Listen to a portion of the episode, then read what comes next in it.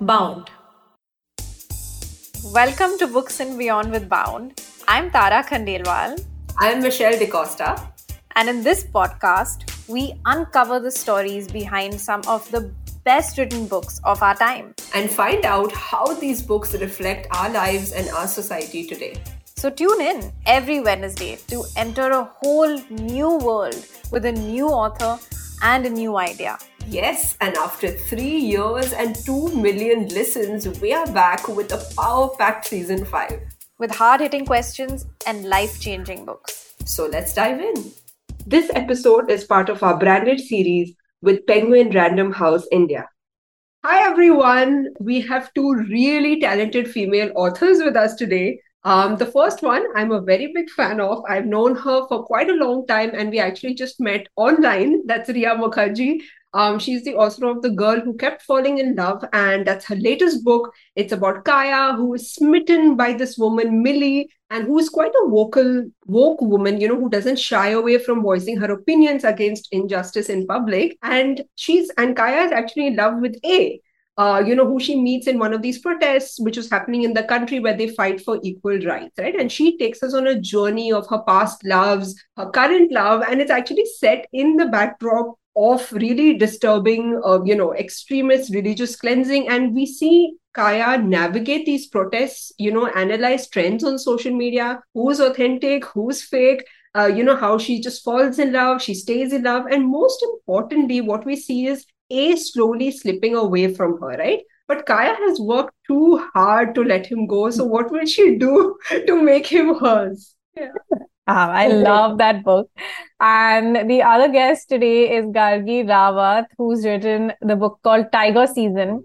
And I really like this book because it's all about wildlife, it's all about love. We are taken inside a tiger sanctuary. Uh, so Gargi is known for environmental campaigns carried out by NDTV. She's been a journalist in NDTV. Um, and she's known for campaigns like the Greenathon, Save Our Tigers, Protecting India's Coastline, and more. And the book actually makes us look at tiger conservation from a very refreshing perspective. So the main protagonist is Sunaina, who is a reporter at NDTV, and she keeps submitting ideas for campaigns for about the environment. But this is the first time that one of the campaigns, one of the first times that the campaign has been accepted, because there is a Bollywood star who is in need of a new image, and he wants to align himself with tiger conservation. So they go to this tiger sanctuary, and a lot of drama happens there from bees stinging the bodyguard uh, to a tiger named Zalim actually attacking one of the guards. And then what happens is she gets embroiled in these protests. So Naina has also worked too hard to let things go. So what will she do to make this a success? Let's find out. Welcome both. Thank you. Thank you. Okay, so what I think Michelle and I we were discussing both the books and uh you know the reason that we both we, we wanted to pair you guys is that they're very strong female protagonists and both of the female protagonists have something that they care about very passionately.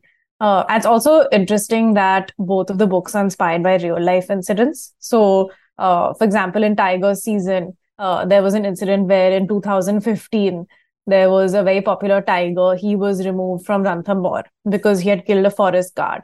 And it became very controversial because after the tiger was shifted to the zoo, there was a Save Ustad, because Ustad is the name of the tiger. There, there was a Save Ustad movement taking taking off online, right? But it's more nuanced than that. And you know, in in your book as well, there is a tiger who attacks a guard, and we see sort of you know both sides of the picture uh, the pros and the cons of moving him. And then Rheea, of course, you know, your book is centered so much about uh, on the recent protests in the country, especially the one in Bilal Bagh in Bangalore. So the question really is like, why this book now? For both of you? Well, I had been wanting to write for a while. Uh, you know, I've had so many experiences as a journalist out uh, reporting on all these issues, environment, wildlife, and I've I've gotten to see it from a different perspective. Like uh, for example in the ustad episode yes lo- I, I love the fact that so many people were so passionate and you know they love this tiger and, and they just wanted to they even came out onto the streets they had candlelight vigils. Uh, but i also felt without sounding patronizing anything it was a little misdirected because you know these people come to the park once in a while. They see this tiger and they love it and they take photos and they go away. But then there's so much more that goes into it. You know there's so much that the forest department has to do. Uh, there's so much uh, you know uh, involvement that is needed of local people the people who live around tiger parks villagers. Uh, so i wanted to uh, capture all that. Of course there's a lot more that i've you know seen in, in, during my career as a journalist. And um, so i wanted to in, in this particular book you know bring out this aspect and i had done a a show on on Ustad at the time that T24 when it got shifted, and I spoke to all these tiger conservationists, some of the best in the business. Uh, there's Dr. Ullas Karanth, Valmik Thapar, uh, Anish Andheria, and all of them totally supported the moving out of the tiger. Dr. Ullas Karanth went a step forward and said, "You should shoot the tiger because." There's no point in keeping a, a wild tiger in a zoo, and you cannot also, you know, compromise on the safety of the forest department or the locals because then you will lose a the support of the local population for conservation and the forest department as well will feel very demoralized that you know their safety is not a priority. And this is just one tiger. There are over 40 tigers 50 tigers in ranthambore so you have to think of all of them because then the next time uh, locals will not be so forgiving if it comes and kills their cattle. They might poison it etc they feel you know the people don't care. The tigers are allowed to you know uh, carry on and uh, they can be killed or their uh, wildlife or their livestock sorry can be killed. So i wanted to you know bring out all these aspects in the book. So people who uh, you know love animals or love wildlife and tourism and even those who don't uh, understand what it's firstly you know i described the whole safari experience. I hope more people will be you know curious and want to go out for safaris. And also those who do love tigers and wild animals and you know follow these issues understand that you it's as you said more nuanced and you have to see it from you know this other uh, point of view and and empathize with people as well because that's one issue that i find in a lot of uh, you know this uh, wildlife love etc etc there's no empathy for the people and here i'm talking about poor people. They're not people like us. They're people who even if they lose a day's work it really matters. If there's a you know man-eating tiger out there and they can't go to their work uh, they lose one day's uh, income and that's a huge thing for them. Or even if uh, their goat is killed it's a huge deal. So people just i wanted people to understand that and look at it from that perspective. And at the same time appreciate the fact that india being uh, you know what we are a developing nation the fact that we could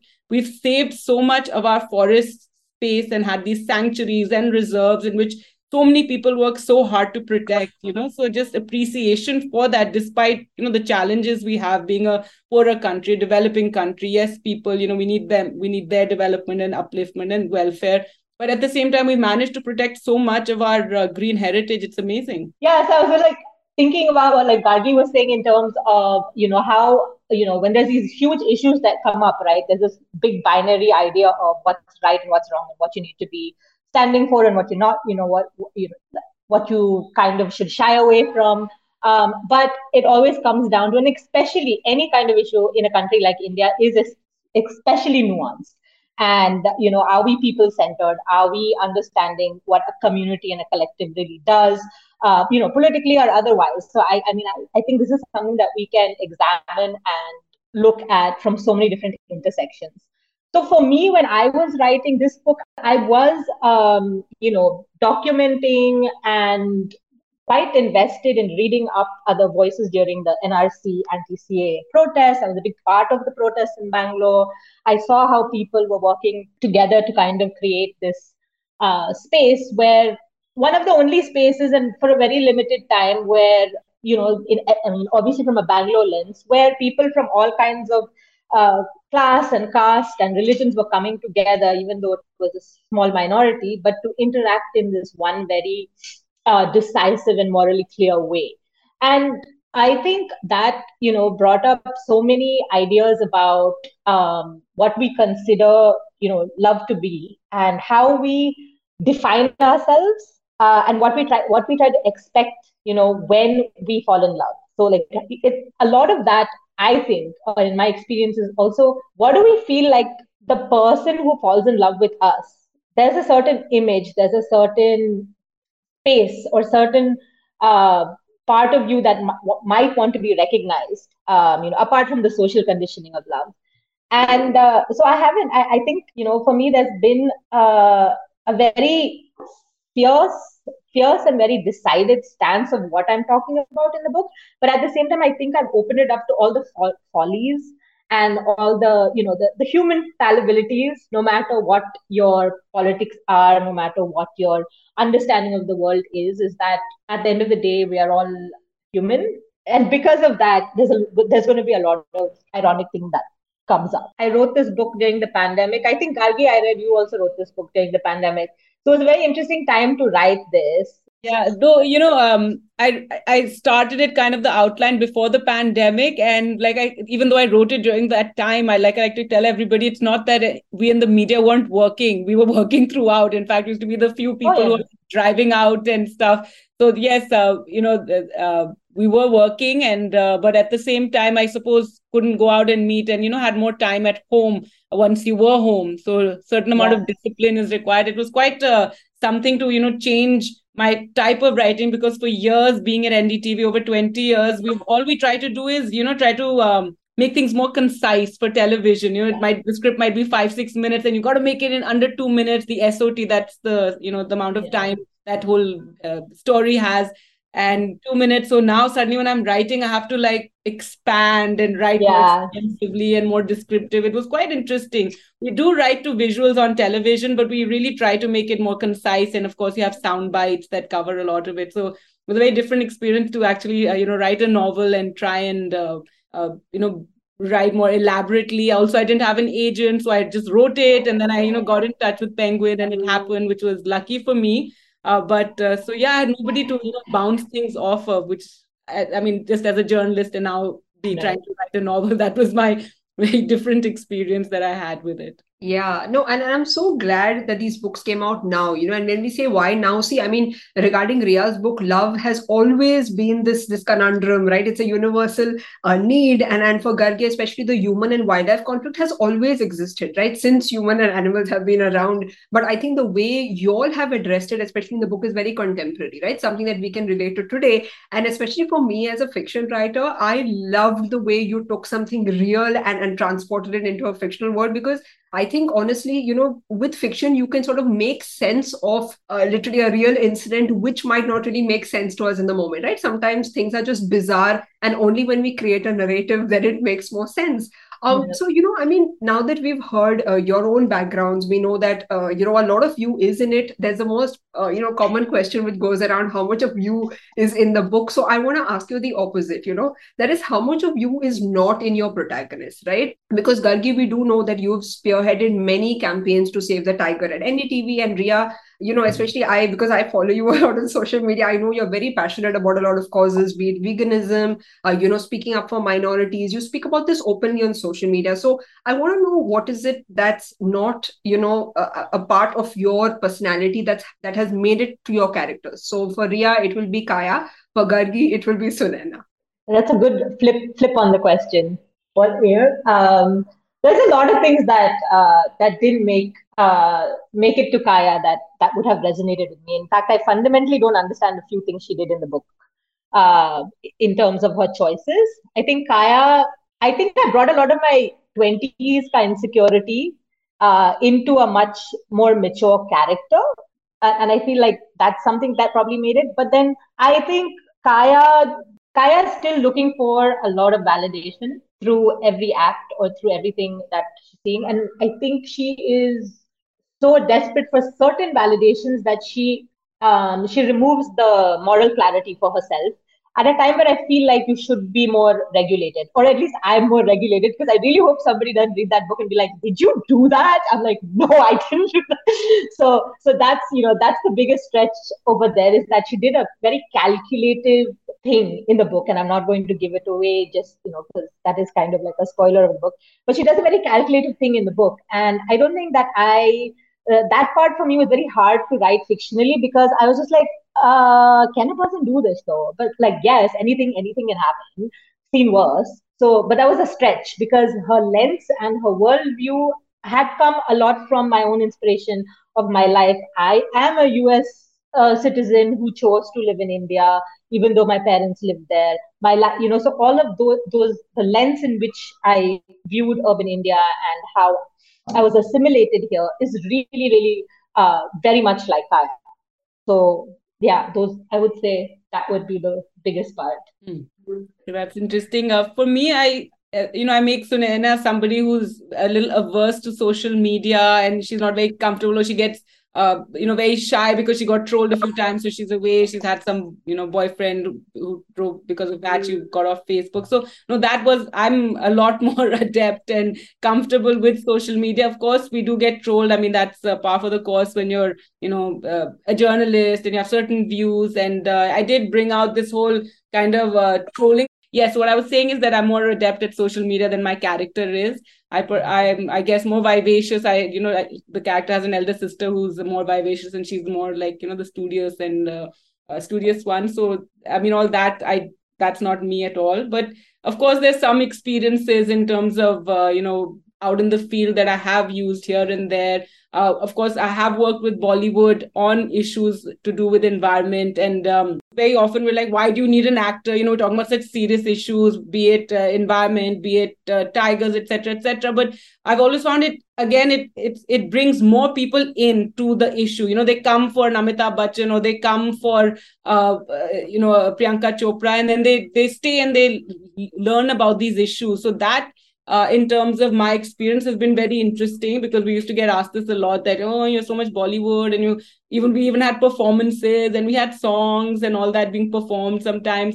But uh, it, it's very it's very interesting and then you realize uh, you know you feel a little like okay it's such a serious issue and you're you know you're getting all these bollywood stars. But in this country i mean that's what really attracts people. So i've tried to bring that out in the book as well in a nice way. And then of course trying to use the bollywood star who's trying to be a little like they see DiCaprio and you know Ooh. build up his image and stuff. So all that, I mean, I've, I've, I've, that has not happened, but it's something uh, that uh, I, I, did use in the book. So there were some experiences. Maybe I'd like to talk about like the bee incident, which people will read. Actually, did happen with us, and uh, at one time when we were, you know, just waiting under a tree. So that was uh, interesting, and you had to be very careful that nobody got stung, especially on their face. Uh, so yeah. Yeah, and, and I just want to add here for our listeners, you know, so Bollywood, it's not just, it's not Gargi's book, but in Rheea's book, there's a lot of Bollywood reference. That's what I was going to say. I yeah, yeah, exactly. There's, there's yeah. a lot of Bollywood love in my book as well, looking at how it's kind of conditioned us from, you know, from a certain age. So, so Gargi was your, uh, was your star in the book, uh, inspired by anyone that you can say or no? I'm just kidding. No, not really. But the bee experience was with Manish Paul. I can uh, say that. Okay. okay, yeah. And suddenly these bees are around us, and we're like, oh, protect him and cover his face. He can't get stung and stuff. So. Oh. yeah i mean it was it was also real i think these answers are so interesting because um, i think both michelle and me we've been following both of you for quite a while uh, your careers. You know, Rheea, we've obviously yes. we've, we've spoken, we've interviewed you before, and we've read your previous book. So you know, you feel like oh, you, when you're reading a book, someone sort that you sort of know, someone that you're following, the first thing that you ask is how much of that person is is in the book, and it's very interesting how sort of there's that mix and match, there's those stretches of imagination, the things based right. on real life. Um, but speaking of social media, I really liked how both of you addressed social media in the book and uh, in Gargi's book. So basically, the Bollywood star, uh, you know, is present, and Sunaina gets sort of papped with the Bollywood star. The the protagonist gets papped with the Bollywood star, and she, Gargi said, you said she hates what uh, she hates, you know, trolling or social media. She doesn't want to handle it. And then suddenly her sister's call, and she's a serious journalist, and suddenly her sister's calling her up and saying, oh, I saw your photo on iDiva, this Bollywood star. you know, are you uh, together? And you, you do show the nuances of that, you know, in, in yeah, sort of a lighter way. Funny thing was like a lot of it is like this Twitter stuff that's happening, and suddenly Twitter yeah. is only gone. Like by the time my book has come out, there's no Twitter. Right? I know, I know. And then it, I was I'm like, grieving that. Yeah yeah sorry i was just saying for bollywood stars i've actually seen from the time we had like x and insta and stuff and how they yeah. you know, have, have learned to use it. I mean i remember going for this campaign with Milind Soman he was running every day. It was from ahmedabad. Uh, bombay was for the greenathon and he was like running a marathon every day. And he didn't have twitter at that time. And i remember setting up his twitter account and now i feel wow. so to see him doing so well on Twitter. I got him. I set this up, and you know, I remember wow. writing a bio saying India's first male supermodel and all. He's like, it's a bit much. I'll let me write it, and then he reads it and stuff. But yeah, it's it's, it's uh, you know, stars also know now how to use it and and how to use it for themselves and promote themselves. And then some who are a bit shy about the trolling, etc., then they just go off of it totally. That's also happened, I think, not just in Bollywood but internationally. That you know we've seen stars going off of it as well.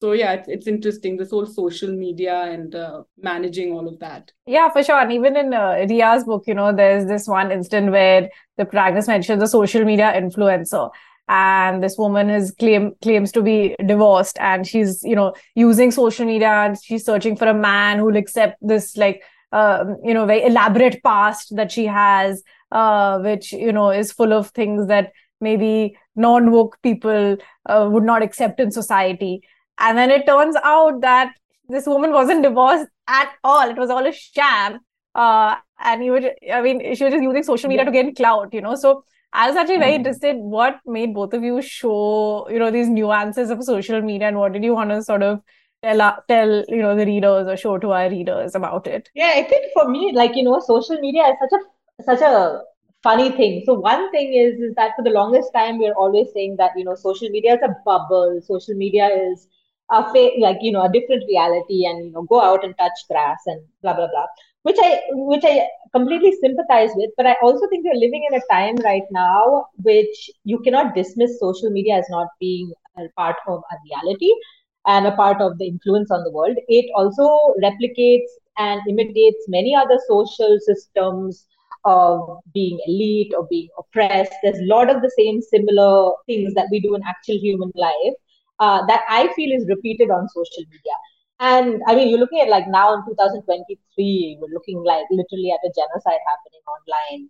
So it's like, you know, these are things, these are moments that um, I think make us realize that social media is something that is going to keep evolving and become uh, a very huge part of how we engage with our reality.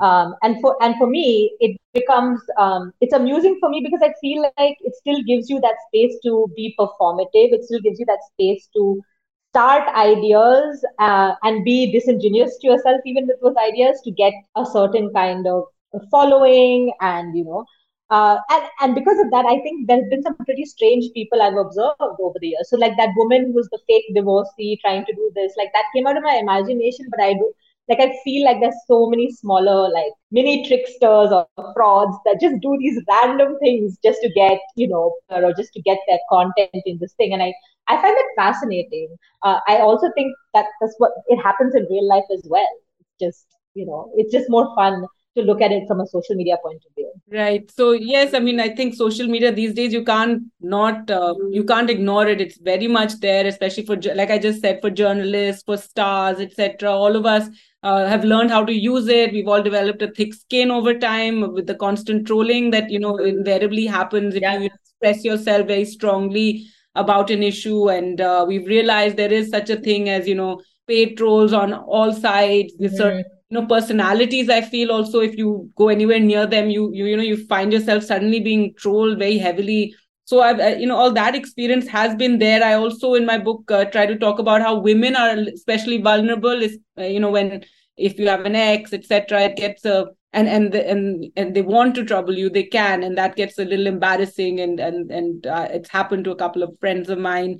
Um you know also it's a tool as, as Rheea said it's something that can be used in a very good way to put forward ideas find like-minded people you know campaign about certain things create a buzz about certain things. I've seen how in the news initially uh, you know when twitter first came around and social media then people are like okay whatever it's not you know not such a big deal. You're just getting a little bit of kicks being on on it. But then uh, a lot of the news would start getting reported that otherwise wouldn't have happened. Like for example there was um, you know one of these uh, politicians was going to the airport and and for some reason you know they stopped all the traffic and people were getting highly inconvenienced now in another time would have heard about it later but in that time in real time we were hearing about it and then people were really cursing and saying you know why does this have to happen i'm going to miss my flight and it, it you know it was Rahul Gandhi at that time, so it was like a long yeah. time ago. Uh, this was back when the UPA was in yeah. power, and uh, it it kind of just became like uh, this thing of questioning the authorities or the Madhya Pradesh, uh, uh, the sorry Maharashtra government or the Mumbai authorities rather that you know why would you do this and inconvenience people? So these little little things and you know uh, campaigns. Um, uh, so a lot of the news and then so, so a lot of the news started following something that became very happening on on social media. If there was a big protest you know and people are like why aren't you covering this? And then we would look into it. We'll ask our reporters oh check this out. This is happening. That is happening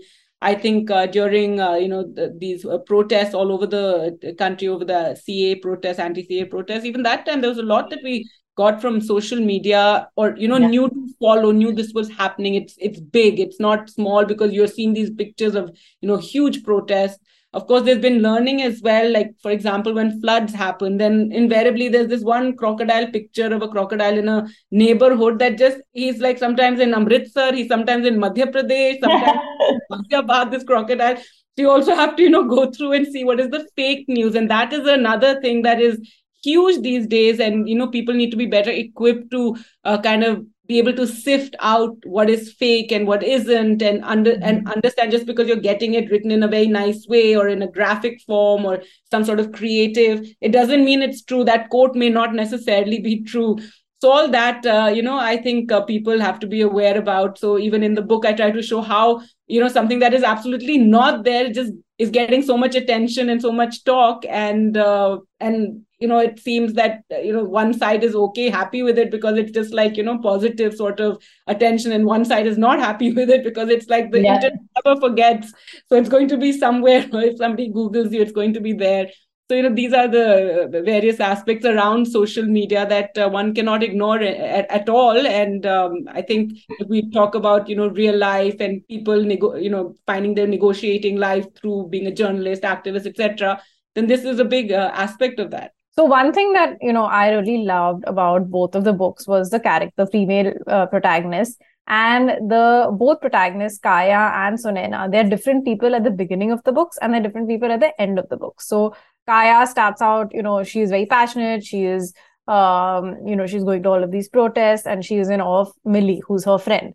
And as time passes, you know, she falls in love with A, and A at first is a little, um, you know, a little critical of Millie, and then they get closer. And then she realizes that, oh, okay, you know, maybe this hmm. friendship is not the best situation for me and then she does the thing that you said Rheea that you couldn't understand, yeah. which was uh, yeah. you know very very shocking. Mm-hmm. Um, and I love I also love the end ending of the book, but cannot reveal more because yeah. of spoilers. Uh, it, it, was great. And uh, Sunaina, you know, uh, she in Gargi's book, she is skeptical that when she finds finds out that the a Bollywood star is going to be at the face of this campaign and that he wants to do this because he wants to revive his reputation. And earlier he was in a drug scandal. And then we see that, okay, you know, she gets to know him. She realizes that he's actually interested in the cause. He's read up about it. He's quite genuine. So she also has to go through this process. So both characters are not the same. So I wanted to know, you know, as the writers of these characters, you know, how did you change along with the characters? Did your view evolve along with the characters' evolution? yes and no.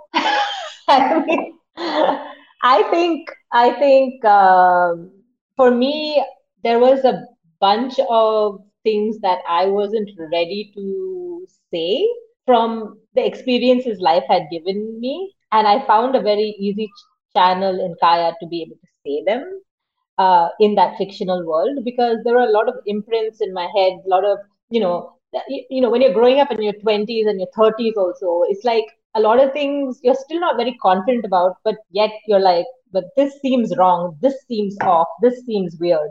And I was, you know, with Kaya allowed me to, to kind of just say those things um, that I felt more sure of. So in a way, my own character kind of evolved me um, through the story to be to just say it as it is or as it has been true to you. Um, and that's yeah i think that's what kaya did. And and at the same time i wouldn't have made all the same choices kaya did in this particular story but i still identify and have great empathy for what she's tried to do. Um so uh, talking about character evolution and my own journey i i have to say that uh, you know i initially as i said when we were working with bollywood i was a little you know uh, judgy, let's say, and you know, certain prejudice. Oh, it's Bollywood. What will they say? This that. But people did turn out to be very interesting, and they surprised me. And uh, so I try to bring that out in the book as well. Uh, I I was uh, once uh, faced with this situation. I remember it was uh, with the Prannoy Roy, and there was this lady, and she wanted to start something about some sort of helpline near Tiger Parks, and uh, we have this person in Delhi who's this very uh, this PR person, and he was like, "Oh, we'll do this big event, and we'll fly in the best musicians, and we'll have this big concert." And, all. and I was looking at him aghast that what are you talking in next to a Tiger Park? You're not going to have some big you know yeah. and don't show off all this to me because it's just like yeah. so you know these kind of experiences did happen but uh, the the the stars and all have been uh, you know very interesting. You know dia mirza has become a friend because she's uh, genuinely very passionate about these issues and that has been so nice to see. And uh, others as well uh, you know even we worked with like priyanka chopra and she was also very sharp about you know picking up very aware. So that was also very you know lovely to see stars who are aware. Amitabh bachchan is i'm just amazed he's he's you know he's 80 plus now but he's so he loves to be so professional going through his scripts and the way you know he'll talk and he'll want to know the issue. He's like but is this correct? Does this happen? If i say this will this be wrong? And so that uh, has been interesting. So i try to bring that out in my book as well how initially you know the the she's a little like you know judgy and uh, prejudiced and and and how you know it, along the way she sees it opens up. I wish there was an actor like the one i described who's so interesting and so passionate as much as that but yeah. yeah. Yeah, I was gonna say that because you know the way you bring about Vikram Khanna's character, who's the fictional Bollywood actor, he's he's very well read. You know, he knows what the kind of cause that he's fighting for and all of that, which actually impresses Sunaina. Um, you know, and honestly, what kept me going for both of your books is that there was a lot of action, right? There's a lot happening. Uh, these females are in the, you know, like they can say in the war zone right there. Like it's like a do or die situation, right? So, you know, it's for, I'll give an example, right? So, you know, it is like small moments, like for example, in the safari ride, when they are waiting to even spot a tiger, like I was waiting with bated breath, like when is the tiger going to show up as yeah. if I'm inside a safari, right? And for Kaya, it's for example, protesting in the field. There's so much of tension. It's, you know, I got goosebumps when they, they were chanting um, on the field, right? So I want to know, you know, from both of you, can you please share an experience of being in the moment, you know, like being in real life? For example, Gargi, have you been on a safari? I want to know one memorable moment that you have sort of, that, that sort of, you know, I would say got you closer to the work that you do. Um, and for you, Rheea, um, as well right? So there have been so many experiences on safari. I remember when i first started reporting uh, and doing this wildlife show and uh, you know I, I, was lucky that uh, Prannoy Roy decided to do and we started ndtv earlier we were, were with star news and then we separated in ndtv 24 7 so he decided to have a, a, a, wildlife program and it was india's first wildlife program. So it was myself and my dear friend Swati Thiyagarajan who you know it was, it was an all women team. It would be both of us and usually a woman camera person who would go with us and I remember going to Gir, and at that time, it just happened that when we arrived, a leopard had fallen into a well. And, you know, so we went to see that, and uh, the forest department was there. It was a very rudimentary sort of, you know, method. They would, because they, our forest department don't have all the equipment. They don't have all this fancy equipment that, you know, you need for all this. So somehow they put some, this leopard was chasing a goat or something, and the poor thing fell into this well. And in, around Gir, there are lots of villages they put a rope in and they somehow they got some sort of platform and i think they tranquilized it and then they pulled it out and they and, and there was i can't tell you the crowds that had just gathered around there.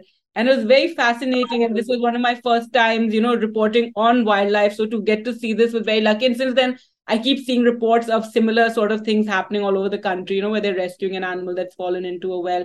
And they finally got the leopard out and then they they put it in a cage and i think they and then it there was one forest guard who's a bit near, so it managed to like claw him, and you know he got like a, a cut in, in his waist, and um, anyway, it was taken to the to the to the vet, and then it was treated, and hopefully it was let go because that's another issue that you know it doesn't need to just be transferred to the zoo. So that was uh, one of the you know just waiting for hours on end. We were waiting. It took them three four hours to finally pull this out. So it was quite an experience, uh, one that I enjoyed. And now I'm also curious, so what got you interested in sort of wildlife? Were there any experiences you had as a child or growing up? I, I got into media actually because I, I wanted to uh, do something on wildlife. So that that that for me, I suppose it's something I managed to do. I, I studied economics. I was at St. Stephen's. My whole my class was all taking the CAT and going off for management school and all. And I remember thinking in my third year, I was like, this is going to be so boring to do an MBA and work in a corporate life and and uh, i was in a boarding school and you know, we had teacher we had like nature clubs we did a lot of trekking and so i had a lot of those experiences. So i've always been interested in animals and uh, you know and then of course as you grow older you know conservation and what goes into it. Uh, so i guess i got to do what i wanted to do at ndtv and um, you know actually go out as this women team and uh, cover you know we went to all kinds of places all over the country. Been to sundarbans. I remember been thrice in fact to the sundarbans never seen a tiger there but once we were on an island and our camera person Mandakini, she got stuck in the mud and you know she was knee deep in mud and we had to like try to yank her out and just the forest guard was like, oh dekhiye wahan par pug mark hai tiger ka and we are like, oh my god. Oh. At this moment, while we were looking for tigers, it wasn't the moment we wanted to know that a tiger was nearby. We're trying to Mandakini into this mud. So we've had so much, uh, you know, fun and interesting experiences uh, yeah. covering and going to various parts of the country. That's so cool, and and there's there's a uh, there's an instance in the book where you mention a tiger uh, sort of peeing around the the tree to sort of mark their territory so that no one else will. It's it's like these small bits of you know uh, animal behavior. I think it was like watching Nat Geo for me. So very curious to know what was your first experience. What about you, Rheea? First experience with tigers. No. but have you had any? I haven't, an experience if you did have it. party life. I would like to have an experience. Have not had an experience with the tiger yet. On the list. On the list. Uh, no, so my experience. Um, well, if you're talking about just generally, uh, you know, what what was happening in the last few years before the pandemic, um, I was I witnessed a lot of amazing things happen during the Bilal Bagh protest, which was kind of like the Shaheen Bagh uh, version that happened in Delhi. What happened in Bangalore? It was a sustained protest where all women, Muslim women from lower economic uh, backgrounds and their children, and a lot of queer community, a lot of just general, uh, you know, great secular citizens sitting there day in and out, chanting, singing songs. It turned out to be a creche daycare center as well because there was babies, kids, so they were doing arts and activities and crafts with them. And the evenings there were people coming and singing songs. But and then you know there were a huge these huge uh, rallies that something you know kind of really scary happened once because this was one of the biggest ones that happened um, I want to say in 2019, um, where there were like 6,000 people kind of started to walk from this place in Shivaji Nagar. And we went there and I went with my friends and I completely got lost. I lost my friends and I was just walking in a wave of uh, people uh, that I didn't know. And it was mostly people from that area of Shivaji Nagar. And they were so gracious and so accommodating to see that there was two women who are just and we look like the city you know the urban privileged city girls who come to this protest so they have taken that notion and they're like okay we're going to help you. And there there was a guy who went and he was just like making space for us so that we felt comfortable. And i'm like no but we are here to give you solidarity. But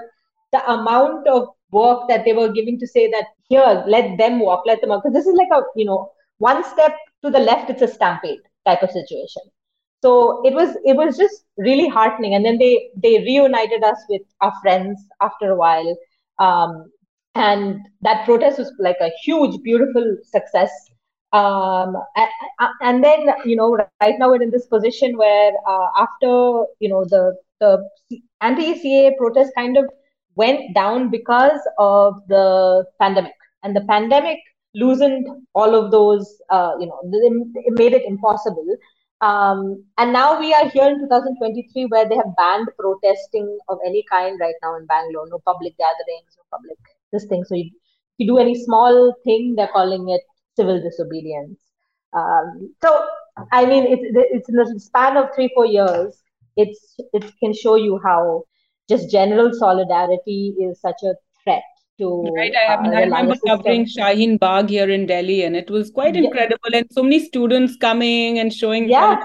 various personalities and you know speaking and and it got so much uh, you know a lot of people try to you know take away from it by saying it's just a paid protest these women are getting to eat that's why they come. So a lot of that so you saw you know all sides oh, of it. all that stuff yeah yeah, but I have to say that I mean they haven't brought CA back so far, so let's see what. So happens. they haven't. That's what. I think it was a good distractor, and and I think it did have an impact because they realized they couldn't just slip it under. There was going to be a there was going to be tamasha for about it, and rightly so. Uh, but yeah, who knows? And what I really liked about your book, Rheea, is that you know uh, you played out the scenario, kind of the worst case scenario, uh, yeah. uh, and it sort of like had a, it also had a dystopic element to it. Um, so I found that very interesting because it was very multi-layered. You know, you had this love story, you had this personal struggle of this character, you had the bigger picture of what was going on in the country, and then uh, you know the repercussions of that, which you know the re- the readers can find out. Um, but I also wanted to know, uh, you know, because the character is quite vocal uh, in the book. So were you ever sort of afraid of any backlash, or did the publisher have to go through any sort of reads or cut cut certain things out or were there any edits that you had to make? Uh no i told my agent that hey this one's going to be a little bit of a might be firecracker depending on situation. So my agent was like i don't care. I like all that stuff. But then the publisher penguin i think like you know mansi who did who also edited my last book she's like i wouldn't worry too much because who really gives that much importance to fiction. so like they'd have to really like you know you'd have to get into the wrong hands and then get people like really upset about certain things. Uh, and it's a possibility. It's a it's definitely a possibility, but nothing was cut. Nothing okay, was cut or I've wondered about that. You know, do what do our publishers a little more wary now about you know the kind of things and the kind of messaging that you put out in your book, etc. Or or even yeah. mine was a very small part about you know the rewriting history a small aspect. But yes it's interesting to yeah. know. But perhaps under fiction it's just all right and uh, they let i think under fiction i think two things right? One is like under fiction you're a lot of people are not threatened as long as it, you can't seem to get a mass uprising mass uprising because of it just because of the limited nature of english literary fiction right? In in in india specifically but um, if an idea takes off or you know people start to really recognize it in different you know start talking about it in different languages that's where you know you get the the people who are looking to make trouble come and you know you say you, sell this for them. of late we've seen a lot of uh, you know series getting a lot of uh, bad press and you know the second season like that the Saif Khan that I think I don't think the second season is coming because because of this. Leader i mean the people who head amazon etc so nobody then wants to go there. So we've seen that happening but yes maybe it hasn't extended to uh, fiction just yet. And sometimes articles and blogs get controversial and you know they get uh, talked about trolled etc so yeah. the last the last book that i remember in my contemporary writer era that got banned and then obviously first was um, the the adivasi will not dance by yeah. Hansda yeah. So his book it got banned because it was vulgar and blah blah blah. Uh, but then he was able to reinstate it, and he got I mean he got trolled, death threats, all of that fun stuff. Um, but luckily it didn't turn into anything more. Um, but yeah, I mean we're also living in a time where there's what five six years ago Gauri Lankesh, and uh, so you just don't know what what it is, but you have to for me as a writer then it just becomes imperative though like what you know what are you writing for? What are you compelled to write? Because once you're compelled to write about something then uh, going halfway doesn't make sense to me. Yeah. No and and the dystopia element uh, Rheea reminded me of Leila by Pre- uh, Prayaag Akbar um you know oh, and and yeah. yeah and and what was interesting was because i just wanted to see the reaction of of a crowd that does not read uh, english literary fiction. So i remember discussing this with my colleague and i said hey you know did you happen to watch this? He said oh yeah i did. It was so scary and i didn't Oh, and i knew yeah and i knew but but sort of understood that he didn't actually get the point. You know what i mean? Like Right, the kind of Yeah, yeah. layers which is why Yeah, yeah, i yeah. think um, i think at the end of the day you do end up telling a story through that. And yes people who have the context who know about it will get the point. But otherwise yes it, it is definitely it gets hidden um, so which which brings me to our next question, uh, especially Gargi, uh, you know, because you do, I think, address something which we don't often see in in English literature, right? Because you, for example, mentioned that yes, while we talk about wildlife, while we talk about how it's important to conserve them, you also talk about the human element of it, right? How it's important to see these people who are actually looking after these animals, right? Yeah, Which made yeah. me curious,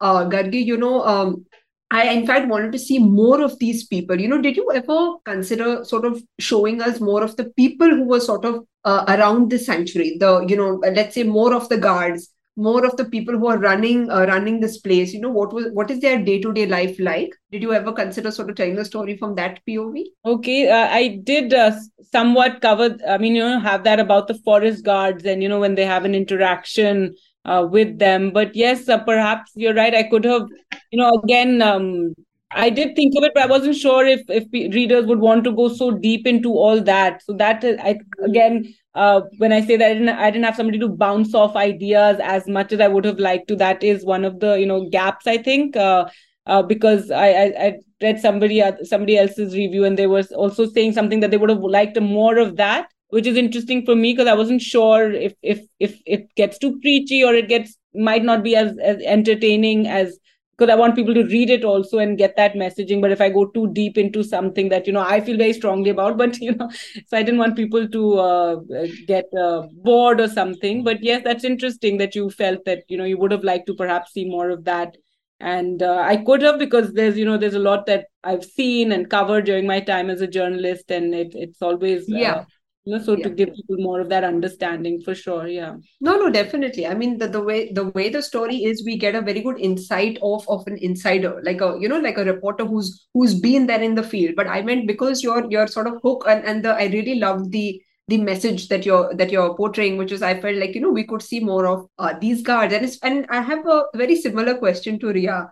Um, actually, you know, Rheea, because your book is, is very interesting. It talks about really topical matters, matters that need to be discussed um, nowadays, right? Uh, but do you think that uh, readers who will who sort of go for um, you know Kaya's love story because she does become very obsessive, and I think I, I mentioned in my chat that it reminded me of this old Bollywood movie where Urmila Matondkar um, acted. I think it was Pyaar Tune Kiya. Yeah, yeah, yeah, yeah, It was this obsessive love, and and I yeah, just yeah, loved the way. Uh, I mean, of course, you know, um, yeah, yeah, keeping in mind it's in the nineties and all of that. yeah. As its But iconic.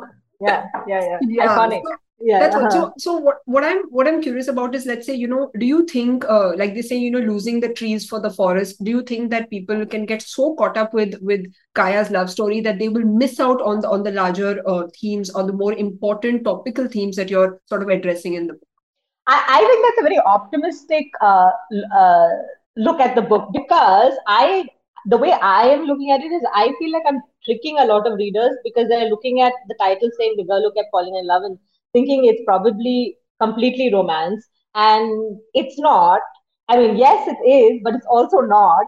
And uh, I, I don't think there's a way that somebody is going to be like, oh, I'm so caught up in the, you know, love story that I missed the whole other point because I think they both come to, I mean, I hope they come together in a way where you can't dismiss the other.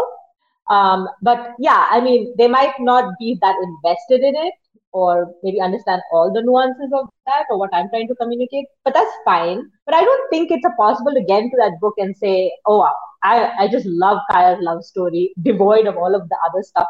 Uh, I don't think it would make a good case because Kaya is verbose and she's she goes off on tangents. Uh, you have to get like there, there needs to be some connecting points there for the reader to enjoy her. Otherwise, they'll be like, yeah, next book, thanks. It was boring. Yeah. And so- why the yeah, I Yeah. just uh, was very curious why the choice of title. I love the title. But uh, yeah, has it actually tricked readers?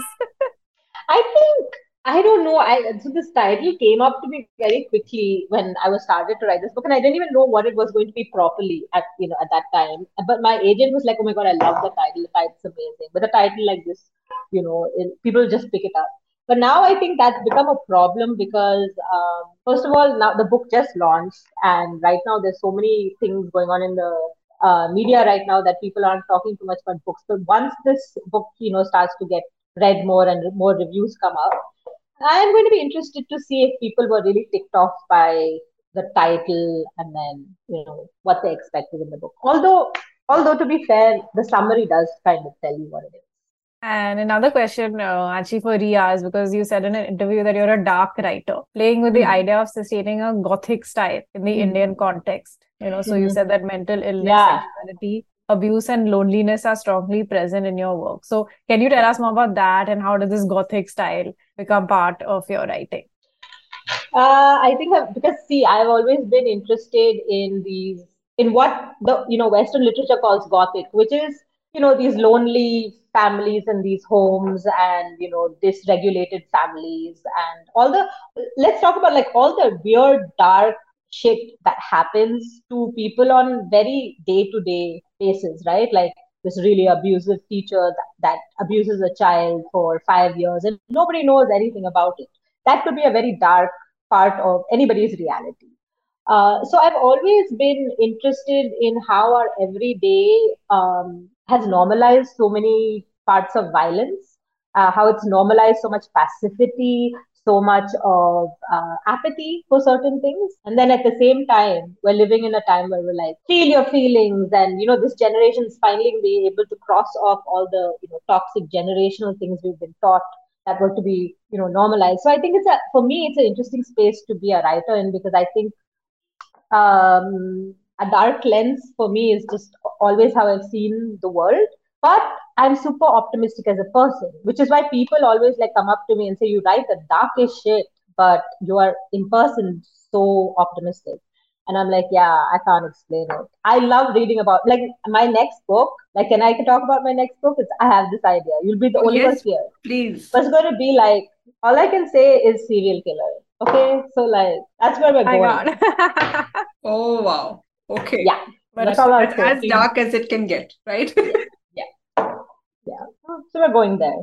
Mm. But uh, yeah, I've always enjoyed looking at uh, how evil is also a collect- collective con- construct. I do believe personally that evil is a collective construct, mm-hmm. as is compassion, as is goodness. And I think we can just, you know, fracture that into so many kinds of stories that can hopefully resonate. Yeah. No, to- totally. And and this, especially this comment, Rheea, reminds me of the lottery uh, by Shirley Jackson, which I teach uh, yeah. in classes. It really shows you how evil is is a collective construct. It's not an individualistic. Yeah it's not an individual. Very, yeah. very scary. So, Gargi, if you have not read it, I would urge you to read it only when you're in the right frame of mind. Right. It's, really, it's really scary. Yeah. So, like when yeah, I reached the fun. end of the story, I just, you know, I didn't expect it. And I was frozen for like 50 minutes. Yeah. Yeah. Yeah.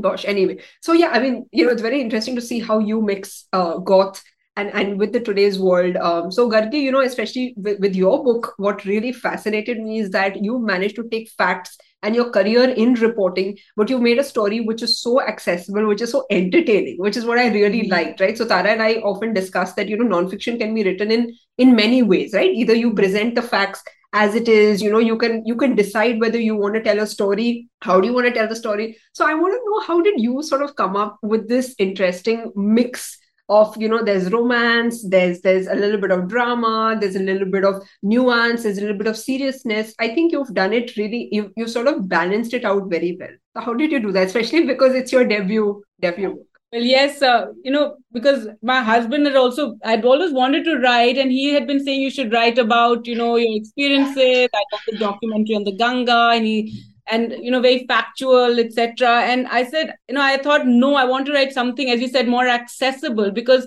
uh, i think what i've realized in working with bollywood and having them come in and work on you know environment issues and campaigns is how through that veneer of bollywood you know you can draw in more people and uh, and they can learn something and, and and whereas you know so these books if you write if it was just a sheer issue based book about what I've seen as a journalist, etc., etc. I mean, it might not be interesting for everyone. Those who want to know about it would read it and they would love to, you know, then and and but they're already, you know, converted in the sense they're already uh, people who care about the cause. And uh, so i thought if i if i do what i've learned in my years of uh, you know doing campaigns etc is like you know mix it up and make a little masala. And you know then you get the chance to put across uh, what the messaging that you want. Especially i think after the you know there was the experience regarding the t24 in ranthambore. And there was this other tigress avni in maharashtra who became another rallying point for many people it was again you know so i wanted to put those points across but put it in a in a more fun way so people understand and and it, it's a bit of drama and um, at the same time you take away that message and you know because it, during my experiences with this i realized uh, how strongly people are very as i said i love that they love tigers so much and they're so passionate. Even during the avni episode uh, she was you know she was a tigress who was living in this scrub forest outside of a protected area. And she started killing these poor people. She had cubs and uh, 13 people she killed. And i know for a fact because i've spoken to you know people on the ground and they, all the evidence was there but people were in complete denial. Then like no no these poor people want compensation. They're making it up and all that.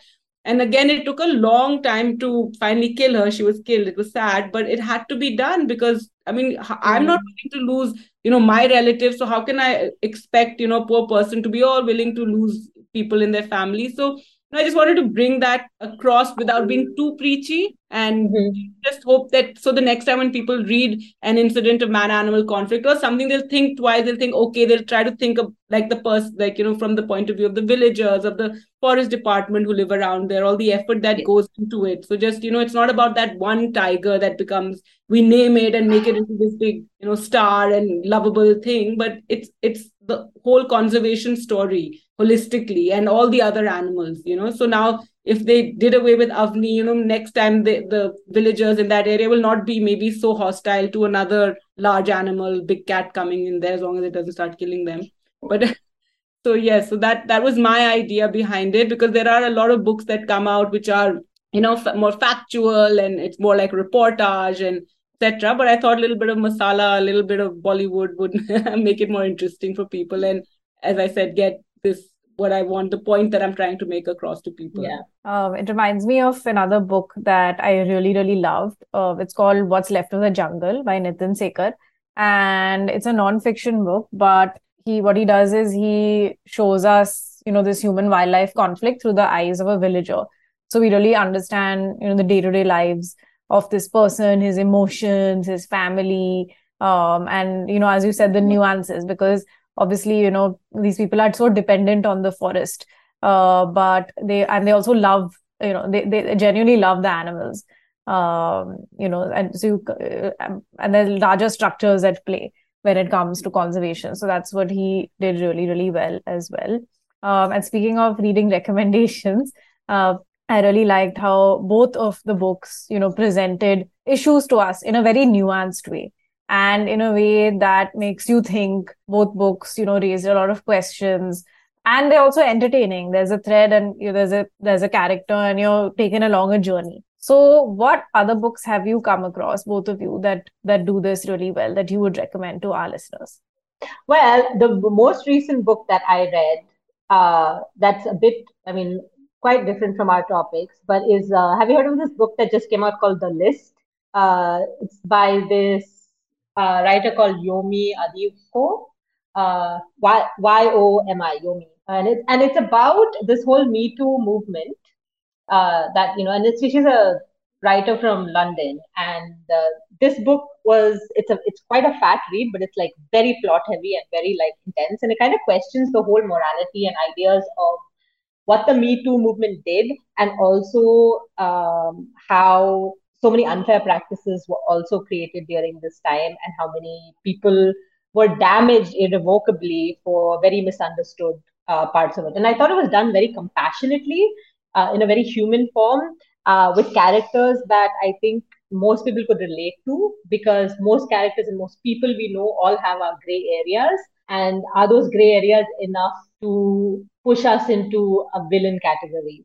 Uh, so that's one book that I definitely would recommend. I really enjoyed the, the list? I think, uh, well, growing up, I read a lot of Gerald Durrell and James Herriot. And, you know, so it's all about uh, animals and wildlife. And uh, Herriot was more about him being a vet in this very rural American uh, place. And so all, so all that I think is something that also sparked a lot of my interest in uh, wildlife and, uh, you know, conservation, especially Durrell. I mean, his books were really, really good. I, I you know, something that I think every all kids should read. So yeah, that's something that sparked my. Okay, so Rheea, we already know what you're writing about next, which I cannot wait to read. Uh, I'm sure it'll be just as fabulous as the first two and the topic also. Yeah, can't wait to. And you know when what you said about you know you being really optimistic and then writing dark dark stuff. Uh, yeah. I found that like so interesting because every time sort of we met or interacted, you have such a sort of bubbly personality and then yeah. that juxtaposition i think is very fascinating yeah um, and gargi you know uh, congratulations on the book and the way that it's being received so what what are you writing next so i have been considering uh, you know another uh, you know sunaina and further adventures and maybe if it, since people have liked you know this whole thing of taking them on this journey wildlife journey maybe something you know, in another part of the country and another sort of adventure over there. Uh, so Jaya and Sunaina on another adventure, some other part of the country. And I, have also been thinking, I mean, maybe uh, one of the books I would like to write is about the media and, you know, what I've seen of the media from inside mm-hmm. and how things have changed. I mean, I've been in it for 20 years. I joined uh, NDTV uh, when it was Star News and then it became NDTV wow. seven under the Roys, and today we're under Adani, and you know lots of changes that I've seen and how the news is and how it's evolved, and as we said, social media as well and trolling, mm-hmm. etc. So maybe something around that. Oh, can't wait! I think that'd I'm, be amazing.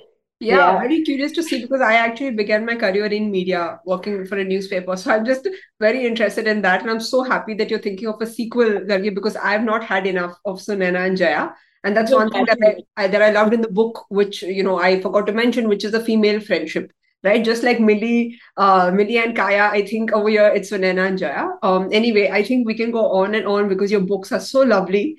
Uh, but this brings us to the end of the episode. Thank you so much for taking out the time and for writing such interesting topical books, which not only made me think, but which also sort of, you know, made time fly. Like I didn't even know how time flew by. So thank you. Thank, thank you, you, and thank you for having us and to do this work so consistently. Uh, what Tara and Michelle have been able to accomplish uh, with books and beyond, and just is so amazing and so needed uh, yeah, in so needed. South Asia. Thank so, you. Really, thank you. Thank you. Thanks so much. So here we are. We're at the end of yet another journey into the many worlds of books and beyond with Bound. I'm Tara Khandelwal. I'm Michelle D'Costa, and this podcast is created by Bound, a company that helps you grow through stories. Find us at Bound India on all social media platforms. So tune in every Wednesday if you live, eat, and breathe books. And join us as we discover more revolutionary books and peek into the lives and minds of some truly brilliant authors from India and South Asia. And don't forget to keep your love for stories alive for books and beyond.